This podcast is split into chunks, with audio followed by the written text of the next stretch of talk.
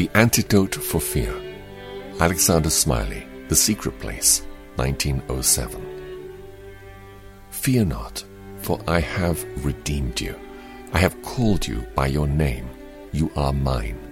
Isaiah chapter 43, verse 1. God is intensely desirous to rid me of my needless fears. Does he not give me reason after reason for peacefulness, calmness, and hope? 1. Fear not, he says, for I have redeemed you. What a work it was! What a price it demanded! What a sorrow it involved! It meant the surrender and sacrifice of his Son, his only begotten, his well beloved. It meant for the King of glory to be born in a lowly stable, with the ox and donkey and camel. After a life of suffering, it meant a stark and dreadful cross on the hill of shame.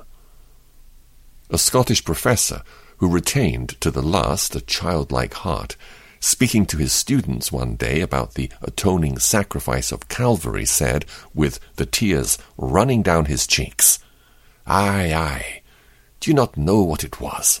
Do you not know what it was? It was damnation, and he took it lovingly. It was my damnation, and he took it lovingly.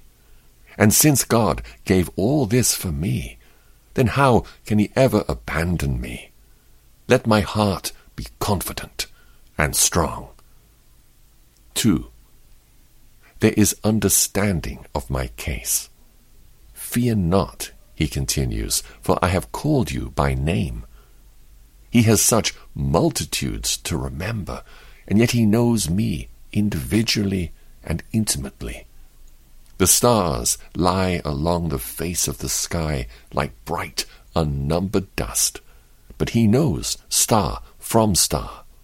The flowers spring up in battalions, but not a single flower is born to blush unseen. He knows it and rejoices in it. There are billions of people in the world today, and I cannot grasp the tremendous aggregate. But he is familiar with each beating soul. Just so, he comprehends my special needs and circumstances, my overbearing duties, my sore temptations, my Herculean difficulties, my subtle and persevering foes. Should I not be strong and courageous when the Lord of heaven has such perfect acquaintance with me? 3. And there is his ownership of my soul. Fear not, he commands once more, for you are mine.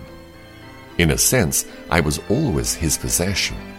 But since he purchased me with Christ's blood, I am among his jewels, his trophies, his special possessions, his redeemed children. Why should I be afraid? I am Christ's redeemed child, and he owns and keeps me.